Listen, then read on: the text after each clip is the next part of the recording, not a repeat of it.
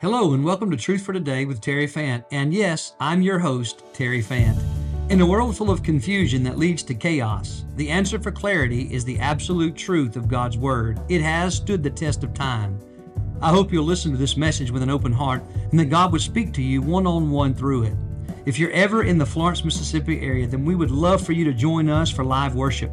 Please feel free to reach out to me at terryfant at iCloud.com. May the Lord bless you as He draws, shapes, and instructs you. Now, let's listen to today's message. Amen. It's been good to be in the house of the Lord already, hasn't it? Yes. If you have your Bible, go ahead and make your way with me to the book of Philemon or Philemon. I'm going to call him Philemon this morning. Okay with y'all? I hope so, because I'm going to anyway. Uh, I love you. I'm glad you're here, but I believe God has a word for me and you from this short little letter. Matter of fact, shortest letter Paul wrote in the Greek original manuscript, only 335 words. So y'all are thinking it's a short book, gonna be a short sermon, right? Huh? Come on now, except you saw all that people coming out and letting you in at the last minute. And so now you're thinking, oh, maybe not. I want to say, I'm so glad you came at 1015. You know, let me say why. I'm not going to be rushed. I'm able to just I want to get, I want you to get the full buffet that God has for you here today. And uh, I'm so glad that you made. I'm glad that you're on time. If you'll notice on the chairbacks in front of you, if you're one of our guests, we want to say thank you for making the decision to come out and worship King Jesus with us. On the chairbacks in front of you is a little QR code. And if you'll scan that, it'll help us to minister to you on a deeper level than just saying hey to you this morning. Also, remember announcements are now, we're not making those in our worship time. We're giving those a QR code on a big stand out front and all over the walls in your small groups. And you can also go to hickoryridge.net and stay current on the events and things that are going on in the life of God's gathering here we call Hickory Ridge. By the way, it's been a great week. what I mean by that is uh, on Sunday, preaching twice, and then once to the women's prison, and then coming back and seeing uh, the testimony of Christ in Chad's life as Chad brought the word Sunday night, blessed my heart immeasurably. And then this week, given the opportunity uh, to preach and minister to pastors this week, and then hearing Jimmy share his testimony and share the word on Wednesday night, I'm telling you, God has so richly blessed this gathering. And uh, as I look around, not only with gifted men and women who serve so well, think about everybody who's serving right now. There are people, did you know there are people all around you serving on the security team right now? No, you didn't, because you can't tell who they are, right? That's part of the plan. Just in case any bad guys should show up, we have that covered with an amazing uh, security. Turn, by the way, aren't you glad of that?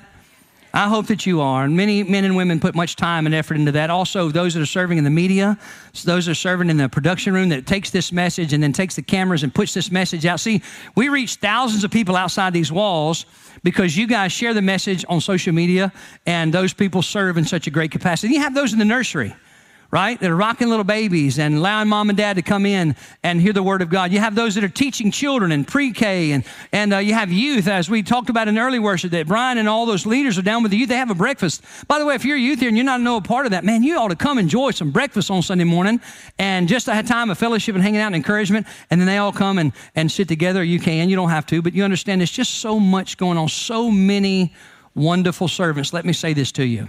Where do you fit in? Where do you fit in? Have you thought about the fact that we are a large group and we're growing by the number? Matter of fact, overflow's full right now. People are out in the common area sitting down in the area where you came in, that middle area, they're in chairs out there.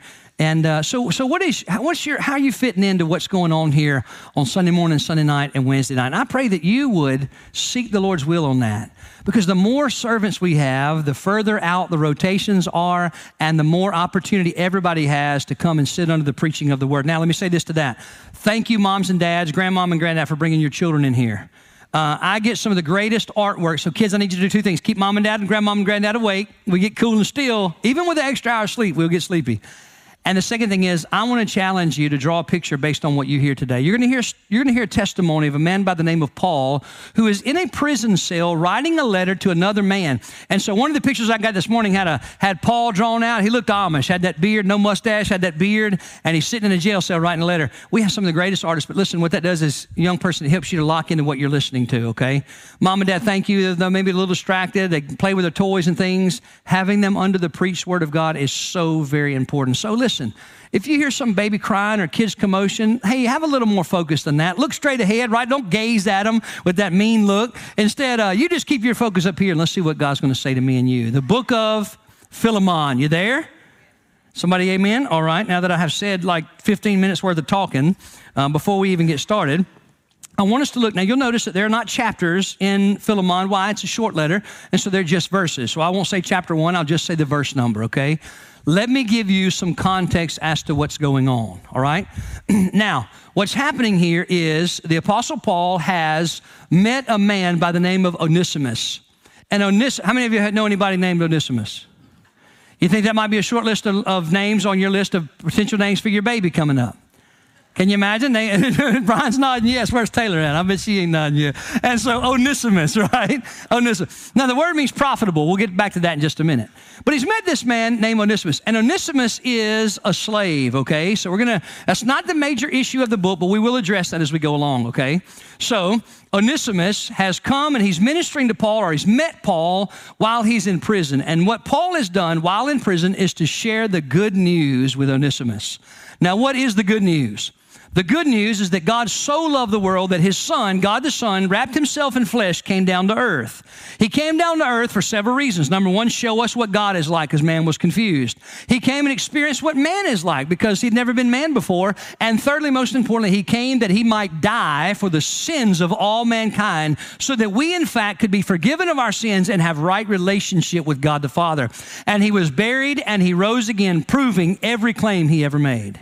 That's the good news. So, Paul, while in prison, shared this good news with Onesimus. And Onesimus responded to the gospel and invited Jesus to be the Lord of his life. Okay? Now, the problem with Onesimus is that he's a runaway slave. And not only is he a runaway slave, but he's a runaway slave that it appears from the text is stoling something from his master. Okay? Now, I know that you're thinking slavery and the Bible and what does the Bible say about it. So I'm going to go ahead and address that now. That'd be okay? Great, here I go. Slavery is not condoned in the Word of God, and yet when you read through Philemon, you begin to ask yourself the question why did Paul not strongly condemn slavery, right? And so let's go ahead and address that so it's not a mental or emotional block for you as we walk through the passage, the text, okay? So again, the question might be why didn't he just say, hey, uh, Philemon, you need to just let him go. Don't let him be a slave anymore. And he does in a roundabout way, but you'll see in a minute. The, the reasoning is this this letter is not a social justice issue, it's a personal issue between uh, Philemon, the slave owner, and Onesimus, the slave. Does that make sense to you?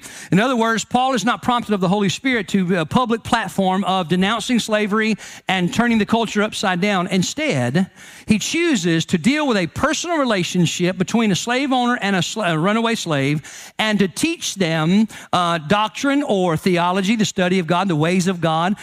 That, he's going to challenge Philemon not to receive Onesimus as a slave, but to receive him as a brother. Why? Because the Holy Spirit knows and Paul knows that theology, doctrine, the Word of God, that is what changes culture, not just preaching or talking against what's wrong. Does that make sense to you? And so what he's doing is he's teaching a principle of the kingdom, that the principle of the kingdom will begin to infiltrate the people of God, and then it infiltrates culture. Does that make sense? Nod your head if this is yes, this is no. And that blank stare means that you didn't get that extra hour of sleep. You just stayed up later. Right? Okay. So as we dive in, let's put that to the side. We understand what this particular context is. And now let's stand to our feet in honor of reading God's word. Now, uh, how many, let me ask you this question as you're standing. Do you feel like you have a little better footing as to what Philemon is all about? Yes? Uh, how many of you came in and really didn't know much about Philemon? Raise your hand. Hallelujah. Boy, I can't wait. I'm excited. I'm excited. So let's dive in and learn a little bit about the principles of the kingdom. And really, the title of the message is Raised to Walk New. Now, the testimony of all of these, how about that, boy? All these baptisms, we get to see people come to Jesus. The testimony is that they died to themselves and they were raised with Christ to walk new. Okay, now listen to me. There is a sad thought in the life of the church, and it has been for many generations, that I have prayed a prayer and so how I live my life doesn't matter. Nowhere in the Word of God do we see it teach, but boy, we re- taught, we really do believe it in our minds. Why? Well, a lot of times we go out and we say, well, that's just how I am, or that's how my mama was, or I'm just, this is who I am. And we never understand that what Paul said in Romans 6 is that we were, we were buried with Christ, we're dead to that old person, and we've been made new. So, in fact, the new life on display in a world of old natures all around us is, is particularly important because, well, we shine like a light in the darkness. So, are you tracking with me this morning? All right, let's pick up now in verse number one. I'm going to read one all the way down. You ready for this? To verse number 18. verse number 18. Paul, a prisoner of Jesus, of Christ Jesus, and Timothy, our brother. So they're writing this letter in conjunction together. To Philemon, our beloved friend and fellow laborer. To the beloved Apphia and Archippus, our fellow soldier, and to the church in your house. Here's what we learn in the greeting. The greeting tells us that uh, he is, Philemon, is a wealthy person. Why? Uh, because he has a church in his home. Now, what I mean by that is uh, most people in this particular day and time rented a room if they were a common person, but if they were wealthy, they had their own dwelling. And then if they had a dwelling large enough to gather believers, they were a little better off. Y'all tracking with me? So, so Philemon is a man who's well off, who obviously also has at least one slave, Onesimus. And we find the situation that's going on. Here's what he says to him in verse number three Grace to you and peace from God our Father and the Lord Jesus Christ. I thank my God, making mention of you always in my prayers hearing of your love and faith which you have toward the Lord Jesus and toward, y'all help me, all the saints. Saints is a word that references New Testament believers in this context, the church, people who've been born again. That the sharing of your faith may become, oh, become. So it's happening, but it needs to be something. All right. That the sharing of your faith may become effective by the acknowledgement of every good thing which is in you in Christ Jesus. For we have great joy and consolation in your love because the hearts of the saints have been refreshed by you, brother. Therefore, though I might be very bold in Christ to command you what is fitting, yet for love's sake I rather appeal to you. Being such a one as Paul, the aged, so we know that Paul's later in life, and now also a prisoner of Christ, so we know he's in prison writing the letter. I appeal to you for my son, Onesimus, whom I have begotten while in chains. So he shared the good news and he's been saved while Paul was incarcerated. Verse 11, who once was unprofitable to you, but now is profitable both to you and to me. I'm sending him, y'all help me, back. Ooh, that's kind of dangerous. Roman law slave escapes, slave runs, slave dies. Slave escapes, slave steals, slave escapes, slave is tortured to death. It's the Roman machine. All right, let's read a little further. Verse 13, whom I wish to keep with me, that on your behalf he might minister to me in my chains for the gospel. But without your consent, I wanted to do nothing. That your good deed might not be by compulsion, as it were, but instead how? Voluntary. For perhaps he departed for a while for this purpose, that you might receive him how long? Forever. How should he receive him forever?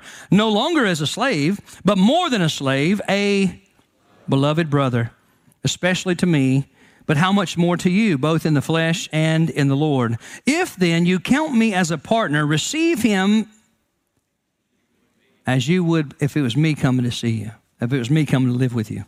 But if he has wronged you or owes anything, listen to this, put that on my account. All right, we're going to unpack all of that together this morning. Would you bow your head with me for just a moment? I'm so fired up about this word. And I'm going to pray real quick that y'all get fired up because y'all are looking at me like you didn't have your coffee this morning. And so I'm going to pray right now by the Holy Spirit of God. You get a little fire in you and we interact together, all right? So let's pray. Father, thank you for this message. Thank you that all of us face difficult situations that are really opportunities and platforms for the newness to be exposed to a world who's in desperate need of Jesus. Father, would you help me today to preach with all of my inadequacies and personal failure and, Lord, weaknesses? You know I'm less than ordinary. And so thank you today as you preach through me. You'll prove to these people again and myself as well that you can use anybody you desire, anywhere you desire, anytime you desire because you're God. And Lord, as you do that, would you also preach to my heart? I need to hear this word again and again and again. And God, would you, would you take this word and write it on the tablets of our hearts? God calls us to sit down in our chair like we're pulling up a chair at the table with our daddy, and that you would speak the words of life to us. Now, may we leave this place forever changed. It's in the wonderful and matchless name of Jesus that I make our cry. Amen and amen. Thank you, and you may be seated. I don't know what's going on here this morning, but everybody seems like they lost an hour of sleep instead of gaining an hour of sleep. And I, on the other hand, sat around waiting like the time is never going to come. I'm waiting and waiting and pacing and waiting and and uh, finally it's here. And so I'm, I'm glad that you're here and I'm glad the time has arisen. Let's, the title of the message, Raised to Walk New. When you were born again, you were raised to walk new. Now we're going to talk about two particular areas today, raised to walk new. Here is the main idea of the passage, all right? Philemon 4, through 19. Here it is. You ready? Jesus makes us new. Now we're going to talk through that and unpackage that. Jesus makes us new. Can we say that together, all together, that we say what? Jesus new. The question is, are we living new? Now there's a question to ask ourselves today as we walk through the text, okay? Am I living, y'all help me, new? Write that somewhere. Am I living new? Jesus, in fact, makes us new, but the question is, am I living new? Now, what is the option? The option is either to live new or live old. What does it mean to live old? Well, we're born into a situation. How many of you know we're born into a situation? Word of God says that we are all born uh, separated from God, lost and desperate for Him, uh, guilty of our sin with a sin nature that we've acted upon. And so we all are born into this separation from God. As a matter of fact, the Word says that we are darkness at that time. And so we're born that way. And as we walk the journey of that, we try to live this way that says, I am the best thing that ever happened, and what I want trumps what everybody else wants.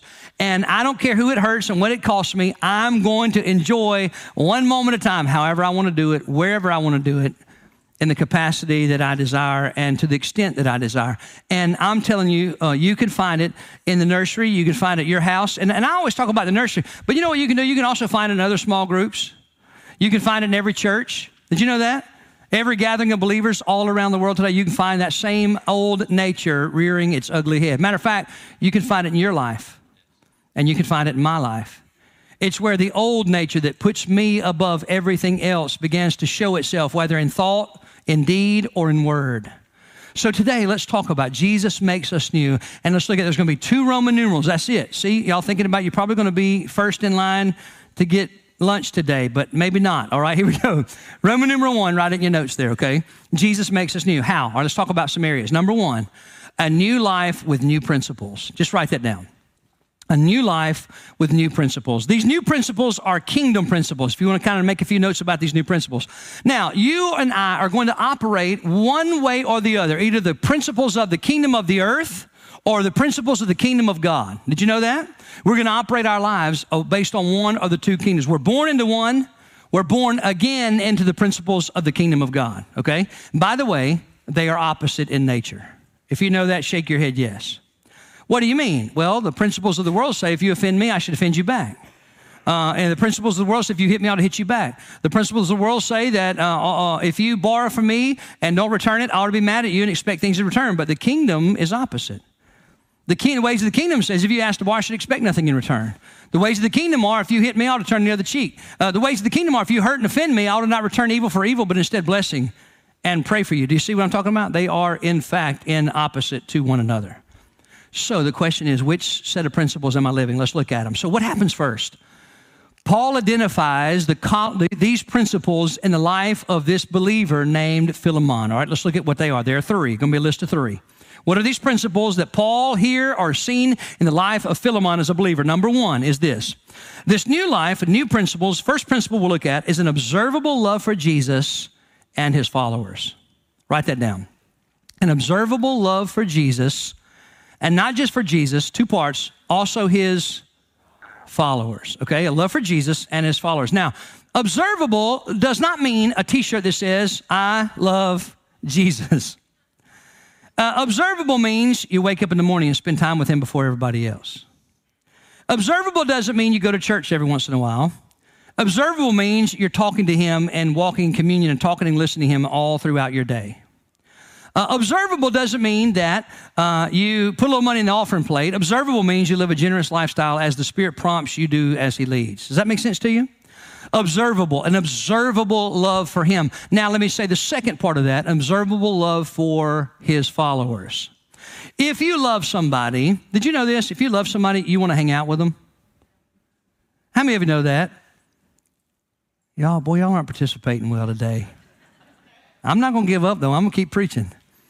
So, what happens is, think about for just a minute when you first fell in love. Can you think back that far? And when you first fell in love, the lengths that you will go and the extents that you will travel to spend time with that special someone. Can you remember?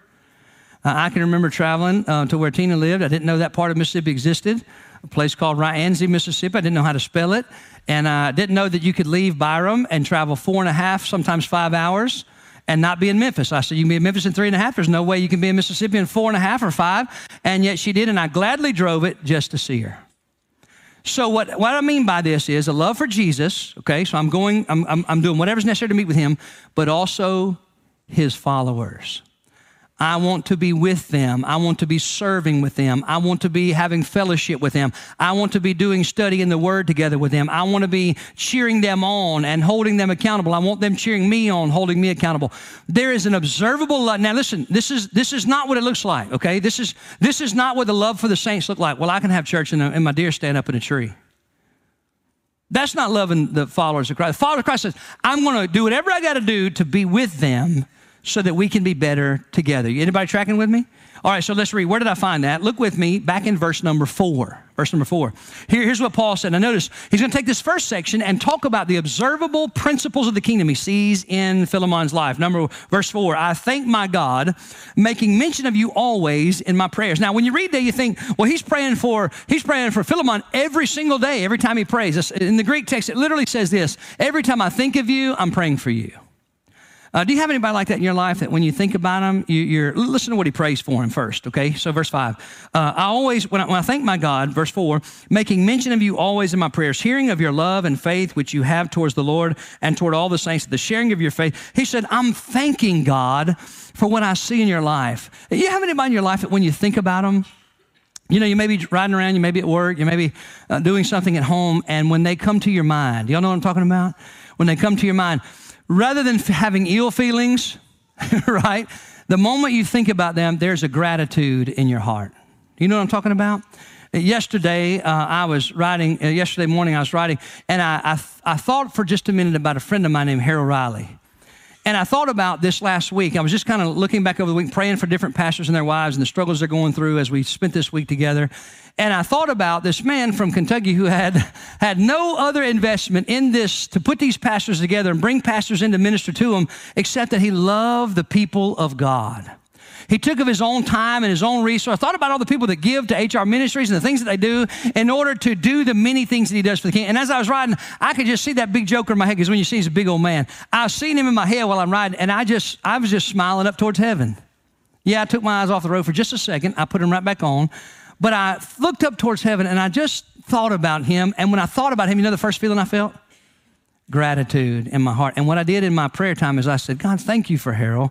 And I do that for so many of you guys as God brings you to my mind, and specifically in the areas where I see you ministering to other people for the glory of Jesus' name. It makes me great. Anybody, let me ask you something. You got people in your life that when you think about them, now you're not grateful because they, you know, built you a bigger house. You're not grateful because they take care of you and do things for you. Now that's one thing, but I'm talking about simply because they're ministering to the people of God.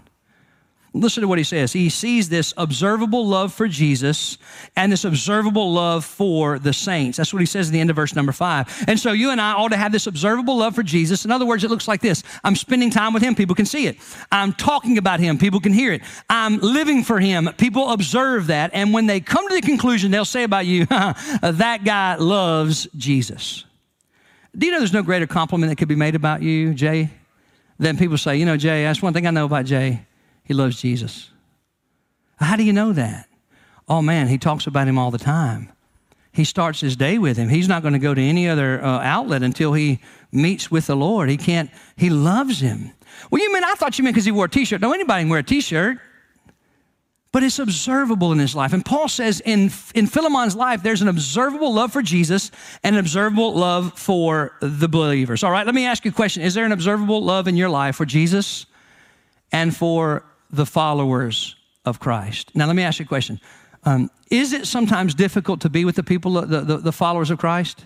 Uh, let, me, let me pose the question this way who's, who's easier to love, Jesus or his disciples? Jesus. Is it easier to love Jesus or his followers? I love that y'all like, what are we supposed to say here? Jesus, right? Because Jesus never sat you down and rubbed you the wrong way. Jesus never uh, whined and complained. Jesus never uh, sucked from you resource, right? And so because of that, it's so much easier because what Jesus did is he gave. He gave everything that he had.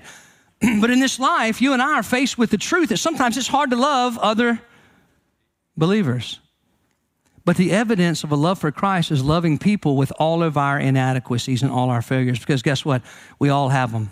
Every single one of us have. Number two, all right, observable love for Jesus and followers uh, by faith. Number two, uh, this new principles is that you also have a continual testifying of the Lord Jesus Christ.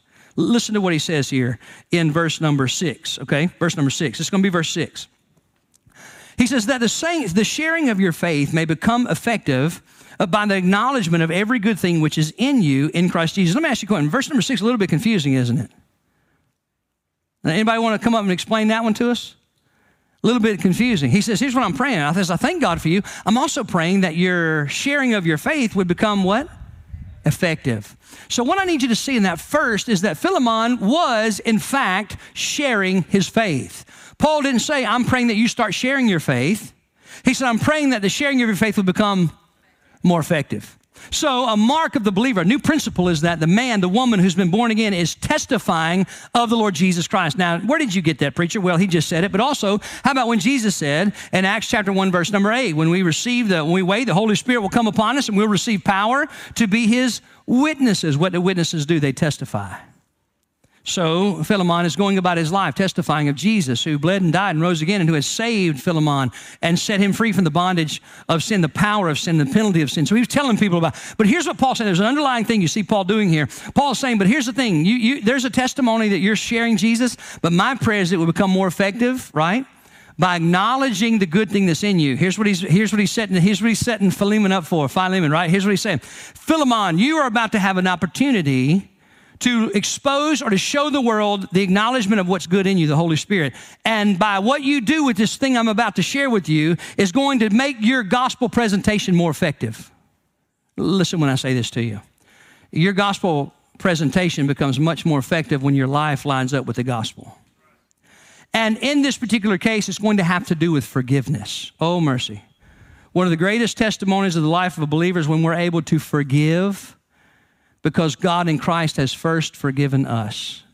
He says, Philemon, you've been sharing your faith, but I'm about to give you an opportunity. There's a platform here. It's going to be difficult.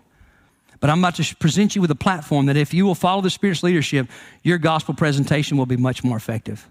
Some of us in here don't realize that our lifestyles, our lack of forgiveness, our unkindness, our mean spiritedness, our complaining and begrudging, our always being negative is hampering our presentation of the gospel. As a matter of fact, probably a large percentage of, of us here in the room never, never present the gospel to anyone in our lifetime. And that's a sad, sad thing. Let me tell you why.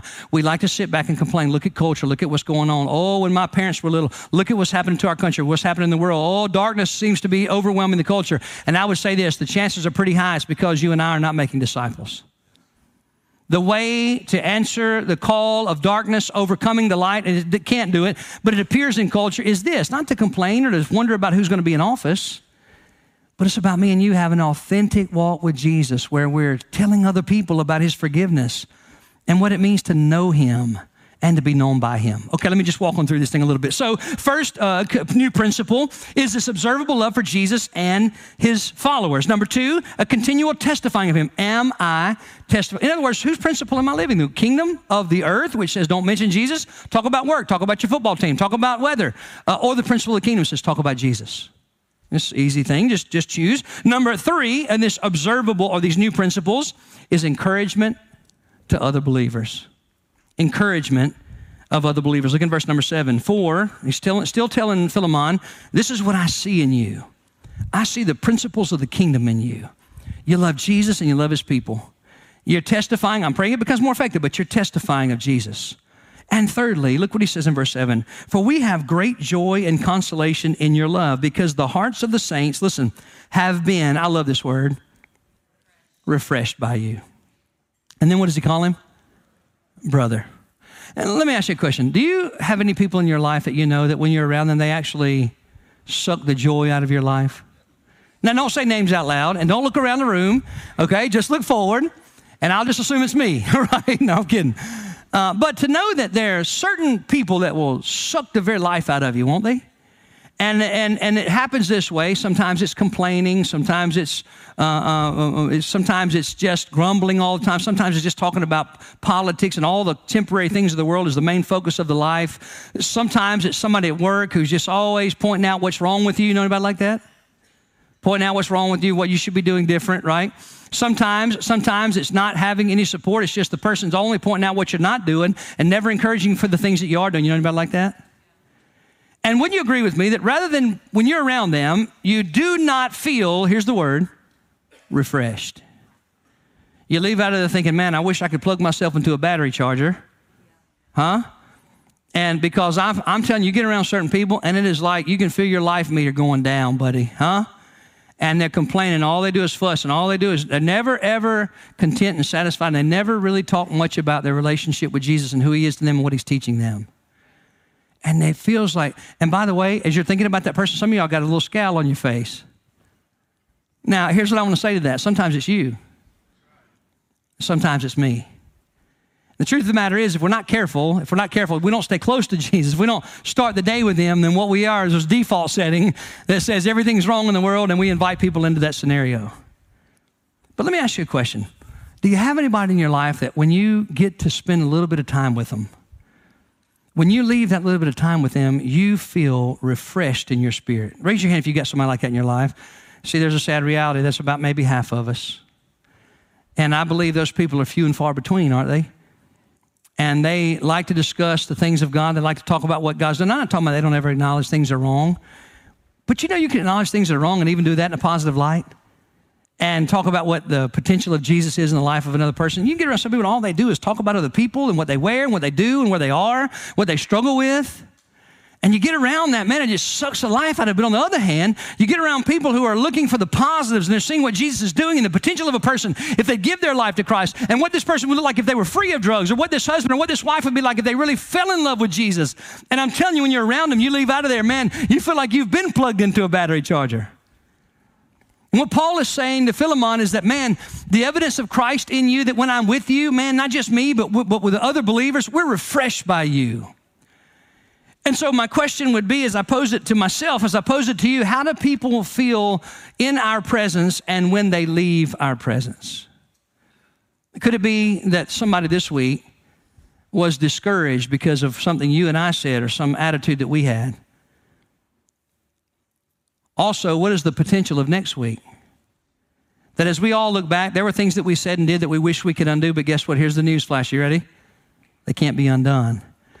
But as God gives us today, and if He gives us tomorrow, what if we woke up and said, you know what, these are the principles of the kingdom? I've been, I've been living the wrong principles. So, Jesus, would you produce this in me? And that when people around you, customers and bosses and, and uh, fellow students and teachers, what if, what if our youth lived a life that said, when the teachers around me, I want them to leave out of here refreshed because they've been in the presence of a youth who knows Jesus and walks with Him and is living His way?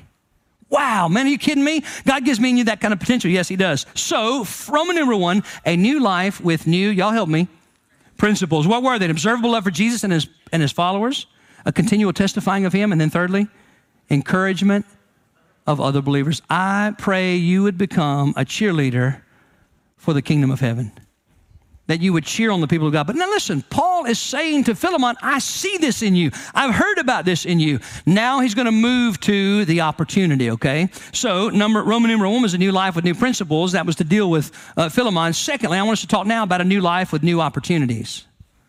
A new life with new opportunities. Now, let me ask you a question. When you hear opportunities, what are some of the things that come to your mind?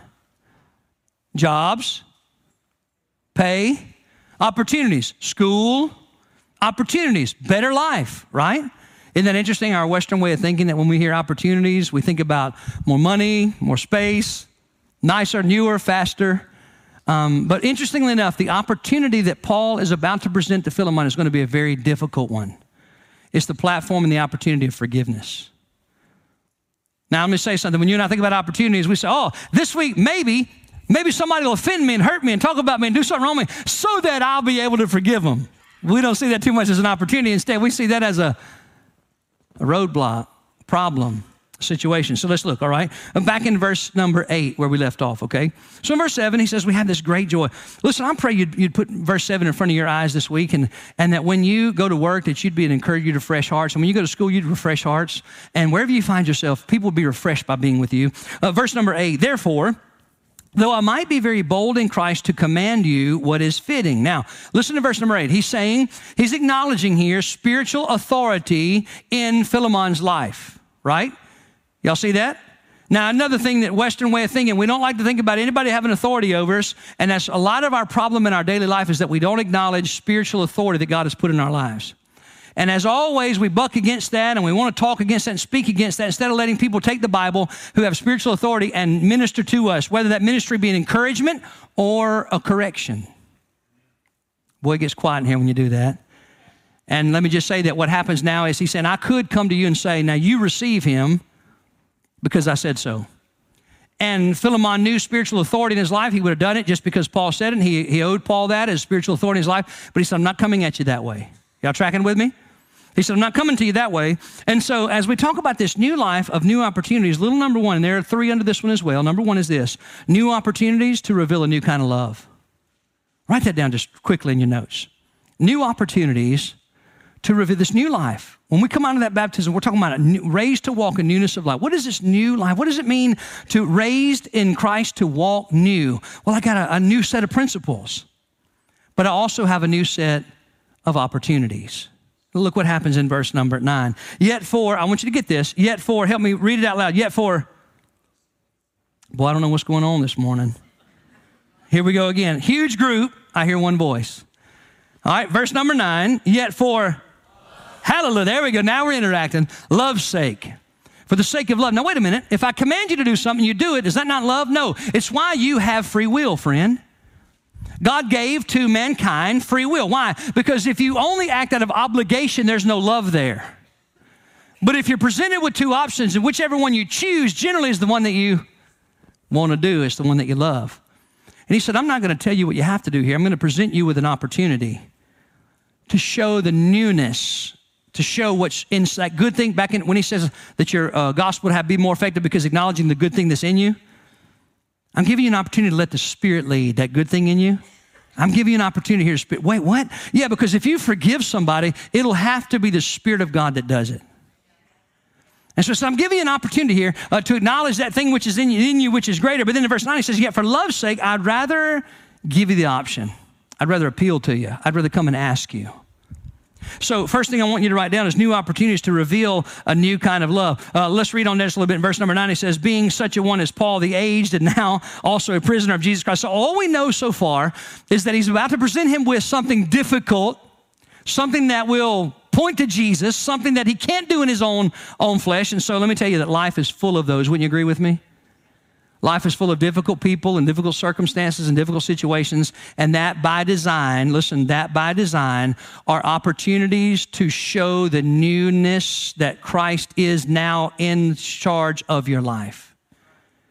The old way. No, no, no, Onesimus stole from me. Uh, ran out from my home uh, I'm not going to forgive him. Matter of fact, Roman law says he can be killed, but because he stole, he can be killed in a terrible way. And I'm going to get what's mine because that's what he deserves. Have you heard this in the South? I hate a thief. And so he's given us, he said, I'm about to give you a new opportunity to show a new kind of love. Let me give you some verses to go along with that quickly. Write these in your notes. 2 Corinthians 5, verses 13 to 15. Now, Paul's talking to the church at Corinth, second letter. Here's what he says. Listen about this love, this new love, these new opportunities to show this love. For if we are beside ourselves, it is for God. If we're of sound mind, it's for you. For the love of Christ, listen, compels us. What he's saying is, this new way of living is now lived not by the love of myself or the love that I was born with is based on conditions but this new love is a love that says, because God loved me, I love everybody. And the love doesn't cause me to sit on the sidelines and stay in my anger and bitterness. But the love of Christ, that word compels means to take somebody from a seated position that's spectating to get in the game. Now, what's the game here in the context of uh, Philemon? It is to get in the game by forgiving Onesimus. Get in the game. See, some of us, we hear about forgiveness. We think about the thing the person has done wrong. How many of you would say to me this morning that, that uh, you have a text message from somebody who said something to you or wronged you, maybe last week, maybe two weeks ago? I, I met a man not too long ago, eight years ago. He'd been saving a text message. Somebody said something to him, called him some names, mistreated him. And he said every once in a while, you know what he would do? He'd pull it up and, come on, you know, because you've done it. what would he do? Uh, do you love that? Everybody answer together? Reread it. And what happens when you reread that thing? you get mad and, your, and the unforgiveness grows. And maybe it's an email. Maybe it's a letter somebody wrote you. Maybe it's an action. Maybe you don't have any written proof of that, but the proof is in your head. And all you ever do is rehearse what they said, what they did. and it keeps you from forgiving and it causes you to be angry and bitter. And what he's saying to him is there's an opportunity in this situation that you can show that your love is no longer condition based. L- listen to me. To love those who have wronged you is the only opportunity you and I will ever get to show that the love in us is not based on conditions. If I only love those who look like me, if I only love those who do what I want them to do when I want them to do it, I've only saying to the world that I've learned, I've learned condition-based love from the womb. But when I love someone who's stolen from me or who's abused me or who's betrayed me, I say to the world, there's a new love in me, the kind of love that Paul mentions in 1 Corinthians chapter 13 that says, listen to this, you ready? Love keeps no record of wrongdoing. So somebody today needs to delete that old text message. The record needs to be erased. Somebody's got an old email that you bring up from time to time, read it, you need to delete that thing. Listen, and listen, I know right now the flesh is saying, don't you do it, don't you do it. It feels good to be angry, not nearly as good as it feels to forgive.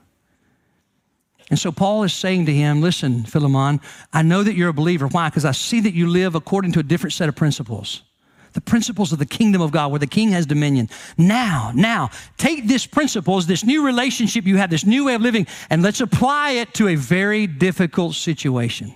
Okay? So, a new life with new opportunities. Let me ask you a question What's the love of God calling you to forgive today? Somebody that you have put into a mental prison because of what they said or what they did. Now, let me say this to you. Ready? They're not in prison at all. They're going about their daily lives. They're doing what they do. And yet, sometimes when you think about them right now, you're thinking about what they said to you at work, what they did to you at school, what they, what they put on the Snapchat about you. I'm telling you, you're rehearsing that in your mind. And right now, that anger and bitterness just wells up inside of you. And the same way as, uh, as, as Philemon could be sitting in his chair at night and wondering where Onesimus is and whatever it was that he apparently had stolen. And he could just rehearse that, the fact that he'd been good to him and he had taken care of him. And now he had done that to a reward. And it'd be really easy to just kind of think through that over and over and want revenge. But in fact, it is not the person. Onesimus was no longer in prison. Matter of fact, Onesimus had come to Jesus. He was freer than he'd ever been before. And that person that you've not forgiven, that person that's harmed you and abused you or done wrong to you, they in fact are not in the prison in your mind. It is you and me. When we're unforgiving and when we're bitter and angry, I'm telling you, we're the ones who are in the prison. And let me say this to you it is not fair. It makes no sense for the offense to have happened and then for us to put ourselves in a prison of anger and unforgiveness. He's saying Onesimus. Now remember, this relationship with Jesus isn't going to church. I mean, that's a benefit. This relationship with Jesus is expressed in difficult moments when you love the unlovable and when you forgive the unforgivable. Let me move on if I can, all right? Number two, we says a list of three. Number one was new opportunities to reveal a new kind of love. Number two, new opportunities to serve the Lord in difficulty. To serve the Lord in difficulty. Who am I going to talk about now? I'm going to talk for just a minute about the Apostle Paul. So far, I've been talking about Philemon's opportunities, right? His principles and his opportunity. But I want to switch for a minute and talk about what we observe from the text that Paul is doing in a. How many of you think that being in prison would be difficult? I think this about me and you. If we were in Paul's position, we'd have a GoFundMe. Huh? Because who can afford a lawyer? And we'd have lawyers. Come on, y'all, walk with me. We'd be asking our Christian friends to protest, you know, make their signs and walk on the, on, on the, on the streets of the Capitol, you know, protest this thing. Why? Because I've been arrested for doing nothing wrong. And Paul's in prison. But instead of wasting his time complaining about his situation, grumbling about the difficulties of the day, he's writing letters led by the Holy Spirit to churches and to people. And not only that, He's sharing the good news with everybody around him. Look what we find. This is amazing. Look what we find in these verses and following verse number in verse number 10. Look with me if you will. Excuse me, verse number 9. Uh, verse 9 says, Yet for love's sake, I, would rather appeal to you, being such a one as Paul, the age, he's letting us know that he's got a little age on him now, and now also the prisoner of Jesus. What do I see in there? He says in the next verse, verse 10, I appeal to you for my son Onesimus, who I have begotten while in my chains. So not only am I in a difficult situation writing encouragement to you, Philemon, but I'm in a difficult situation. I'm sharing the good news with people like Onesimus, and Onesimus is being saved. Can you imagine? Can you imagine if Paul spent his life with a goat trying to raise the money to get out of jail, or, or, or having trials, or, or protesting, or grumbling? Onesimus never would have heard the good news of the gospel. And I wonder how many people God's placed in your life in the most difficult of moments so that they will see that your relationship with Jesus is authentic simply because difficulty often proves authenticity. What you do when things are hard is what you really believe. And by the way, you know, people watch you a little different, not on the mountaintop. Matter of fact, on the mountaintop, they don't really want to talk to you much. Huh?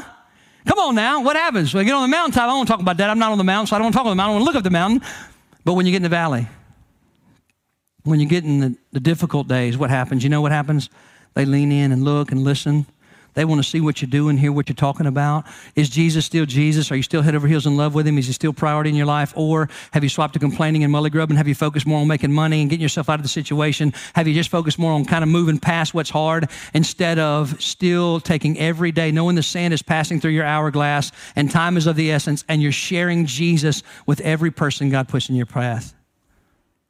Oftentimes, we have to be honest with ourselves and say that difficulty exposes that we're not as close to Jesus as we should be. Come on, somebody. And yet, God allows the difficulty to cause people to look at us a little more for the potential of shining light in a dark situation.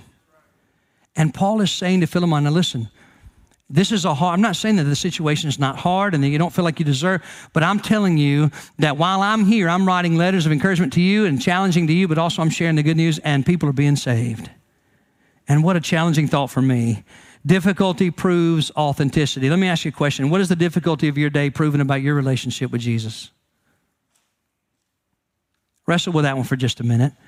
What has the difficulty in your life in your marriage and your single life and your eighth grade class and what you're going through in, as, a, as, a, as a seventh grader, what is the difficulty of your life is said about your love and walk with Jesus. Authentic. Is it real? Was it some just prayer I prayed? Am I just waiting for my golden ticket to heaven? Or do I really walk with Jesus, especially in the difficult times? Okay. Finally, number three, you thought we'd never get there, didn't you? We are. We are. Everybody okay? All right. You learning something today? Oh, Philemon speaking to my heart. I don't know about you, but it has gripped my heart this week. And I'm reminded that sometimes forgiveness is the greatest opportunity for me to expose the gospel. And what a great truth. Let me just read finally, closing with verses 10 through 17. Write this in your notes. Uh, we said new opportunities to reveal a new love, new opportunities to serve the Lord in difficulty. That's what Paul was doing. And thirdly and finally, new opportunities to, here it is, forgive. So Paul has gone through all of that acknowledging the principles of the kingdom in, in Philemon's life, reminding him who he is. Paul has challenged him with the gospel being a lifestyle and not just words. And now he's presenting him with the opportunity to forgive. You ready? Everybody okay? Here we go. Read with me verses 10 and on down through 17. I appeal to you for my son Onesimus, whom I have begotten while in my chains. By the way, let me stop there and say uh, there ought to be uh, some spiritual parents in your life and also you ought to have some spiritual children. Now, sometimes I have people say to me, well, you know, we, we, we have fertility issue, whatever, we don't have children. Listen to me. Every born again believer ought to have some spiritual parents, some people that you look up to, right? And you ought to have some spiritual children, people that you've won to Christ, people that you've shared the good news with, that you are, Matthew 28, 19, and 20. Come on, y'all, help me. Making disciples out of. You see, Paul, Onesimus wasn't his biological son, he was his son in the faith. And you need that, and I need that. And that's what part of the church is for, not just to gather on Sunday morning, but to be that in each other's lives. So he says, I'm this, this son of mine who once was, it's funny because Onesimus' name means profitable.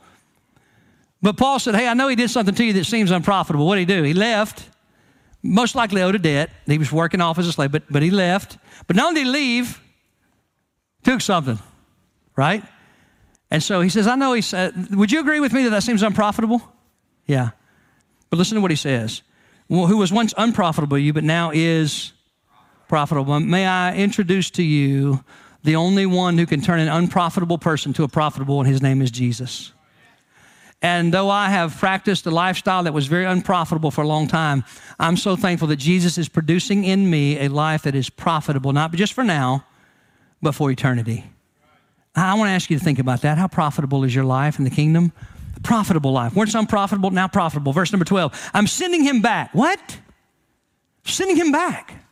Why? It's the right thing to do. Now, I want you to think about something for a minute, okay? Think about if you were Onesimus.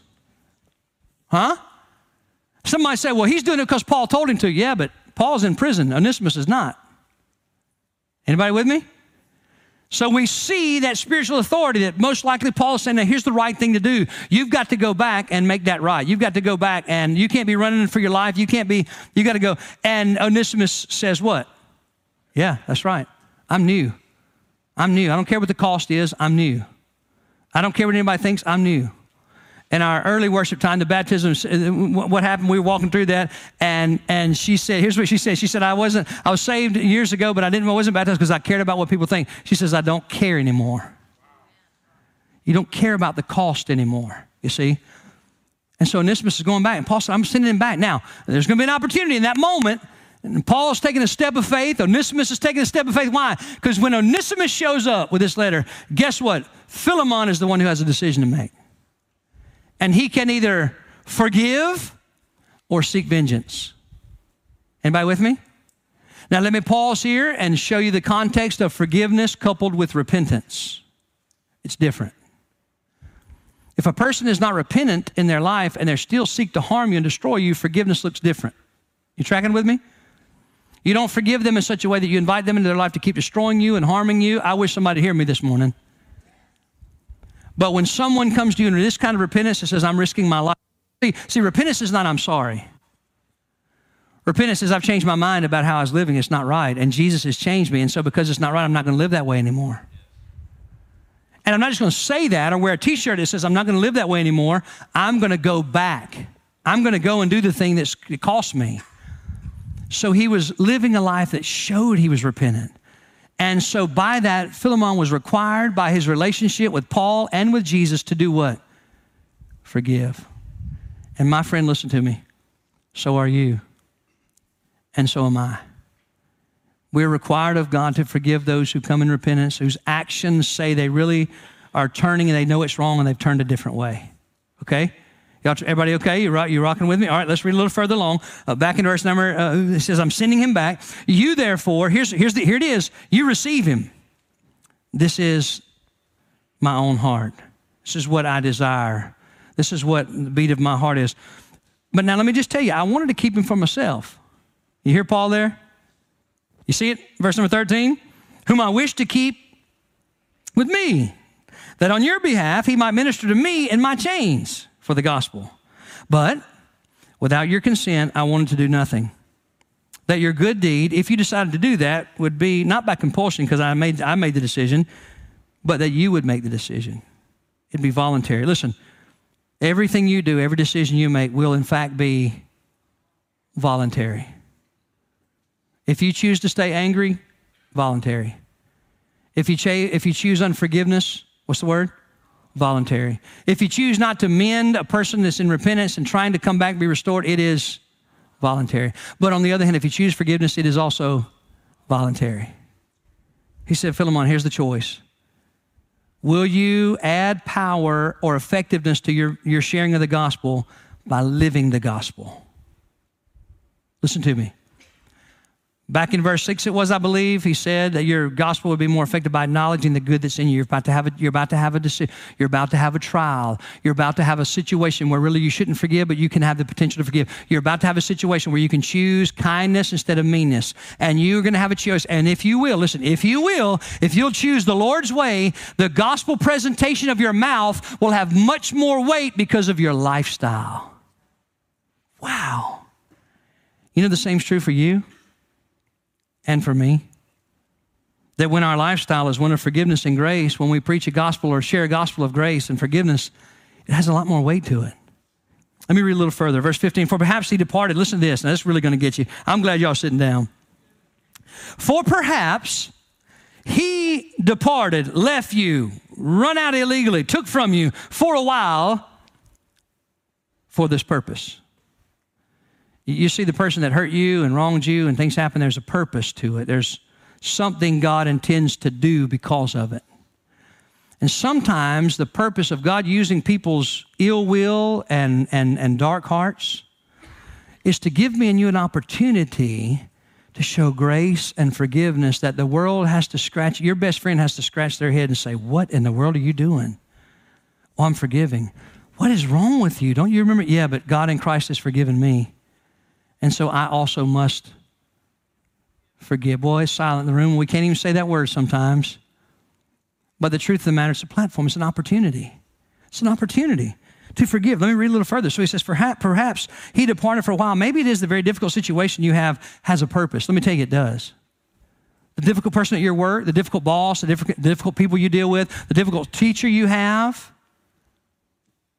the difficult parents God's assigned you to, the difficult child God's given you.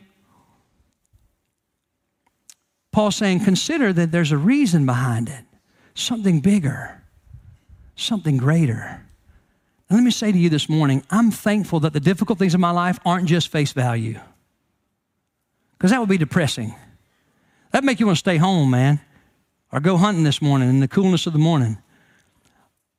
But because every hard thing you and I'll ever face has the potential to shine a light on Jesus, to shine a light on Jesus, you and I can go through them. We can go through them. We can forgive. We can keep pressing on because he's worthy. Let me read, if I can, closing in verse 16. For no longer a slave, but more than a slave. Here's, here's the opportunity. Maybe he stole from you. Maybe he stole from you and left you so that you would have the opportunity to show that Jesus really is Lord of your life. By doing what? By receiving him not as a slave, but as a. See, because the old way of living says, you stole from me, you're wrong, you're a slave, you owe punishment, you're going to get punished. The newness says, I was a slave and, and lost in my sin. Jesus set me free. I'm a child now. Hey, hey, hey, come on in, brother, and give me a hug. Maybe it all happened for that reason. Maybe the hurt in your life happened just so that you could forgive and people would see that kind of forgiveness and see Jesus. No longer a slave, but more than a slave, a beloved brother. I love that. Especially to me, but much more to you, both in the flesh and in the Lord. Verse 17, there are a couple things I'm going to show you in closing. Listen. If then you count me as a partner, receive him as you would me. Here's what, here's what we say. Now, the letter basically said this. When you receive this letter, this guy's going to come, and when you see his face, you're going to want to kill him. but I want you to see my face. I want you to see my face. See, see, later on we say that we understand that, that Philemon's faith is because of Paul's preaching in Ephesus. And so his faith is related to Paul's surrender to the gospel, you see? And so what he's saying to him, and now, so there's a deep love, a fellow laborer. They got a great relationship. They, they appear to be very close. And he says, so when he shows up, because when they knock on the door and you see a face, and the face has wronged you, you're seeing the face now. The person person's hurt you, the person person's betrayed you. What feelings do you have? Hmm. Hurt, which we don't like, so we turn to anger. And Paul said, what feelings would he have if he saw the guy who led him to Christ come to his door?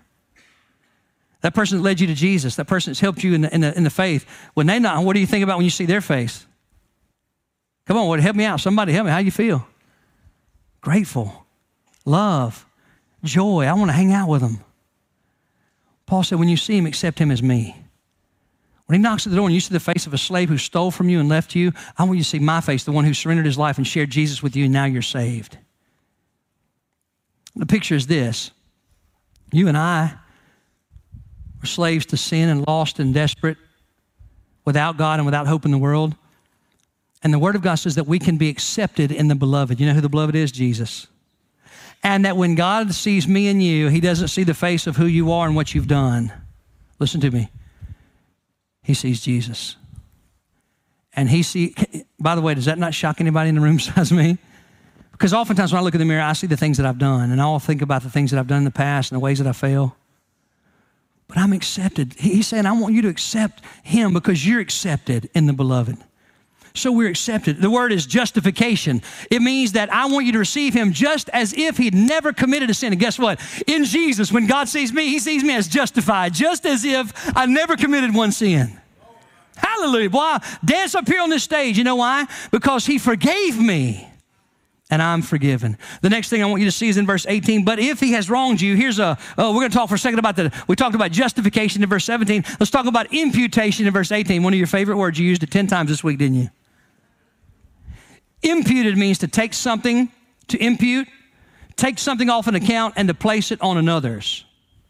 Okay? Now, do you see that in verse 18? Anybody? Where do you see it? Paul is saying to Philemon what? He's wronged you. Onesimus has wronged you. He owes you. He's wronged you. He's broken your command, he's broken your law. And so he owes you.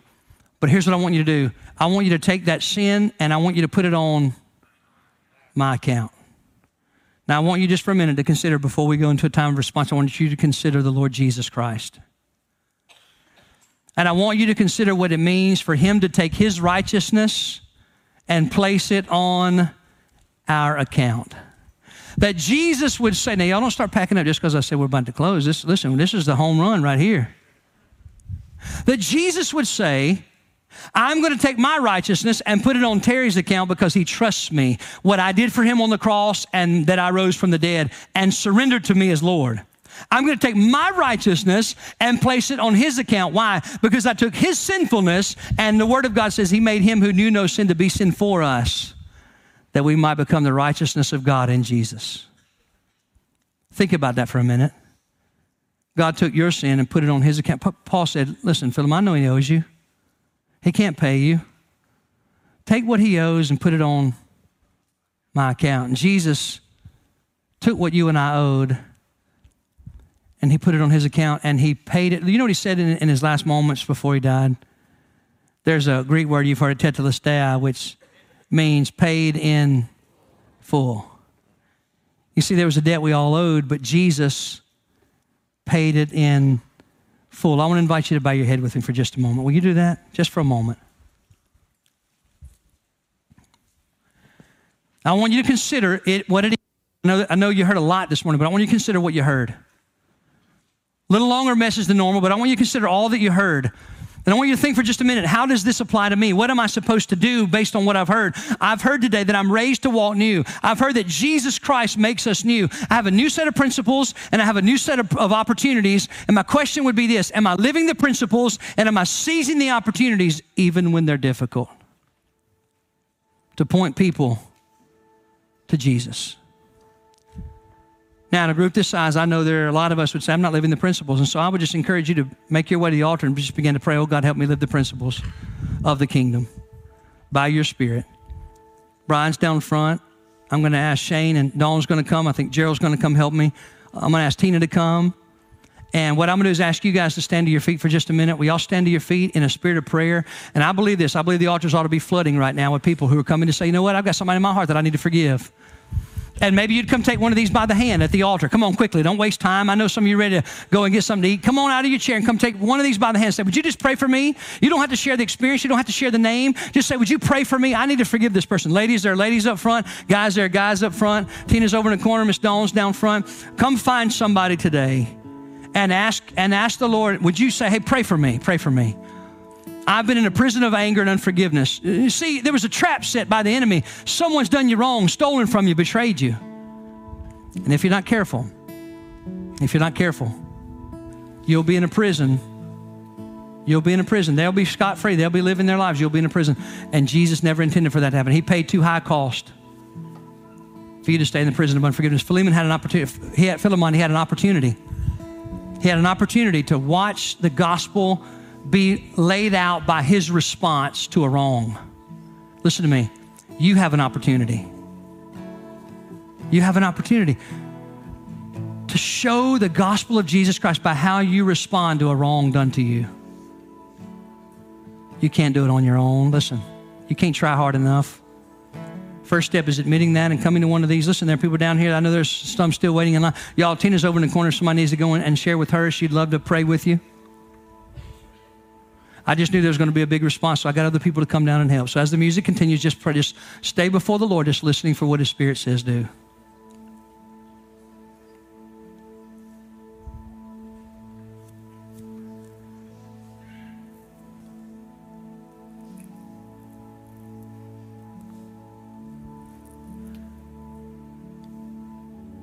Those that are waiting, you just come. You just come as the Spirit leads you, come. Come on, there are people in the aisle here waiting to be prayed for. Somebody pray with them. Miss Dawn's right here, ladies. Shane and Brian are down front. Maybe you're here today and you've never invited Jesus to be the Lord of your life. And you hear about these new principles and it seems so hard. Maybe you've tried it and you can't, listen, you can't in your own strength live the principles of the kingdom. The king has to come take residence in your heart. You- are trying to get the cart ahead of the horse. You're trying to make yourself clean and right before Jesus comes. He, listen, He loves you right where you are. He will come right now where you are, and He's the only one who can change you.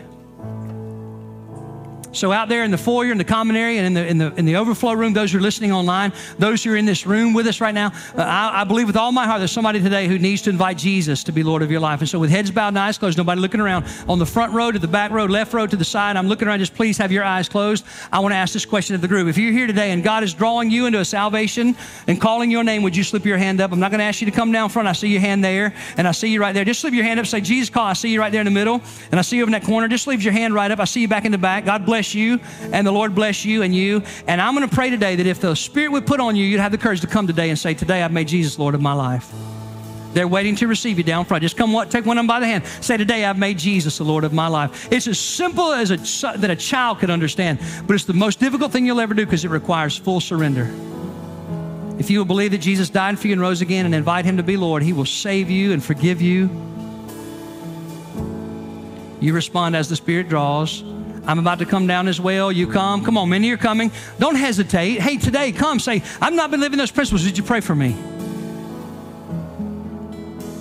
I've not been, I've missed the opportunity. I've responded with bitterness. I've responded with vengeance. Would you pray for me? Or I'm going through something right now and I need help, that I would respond in a gospel way. You come as the Spirit leads.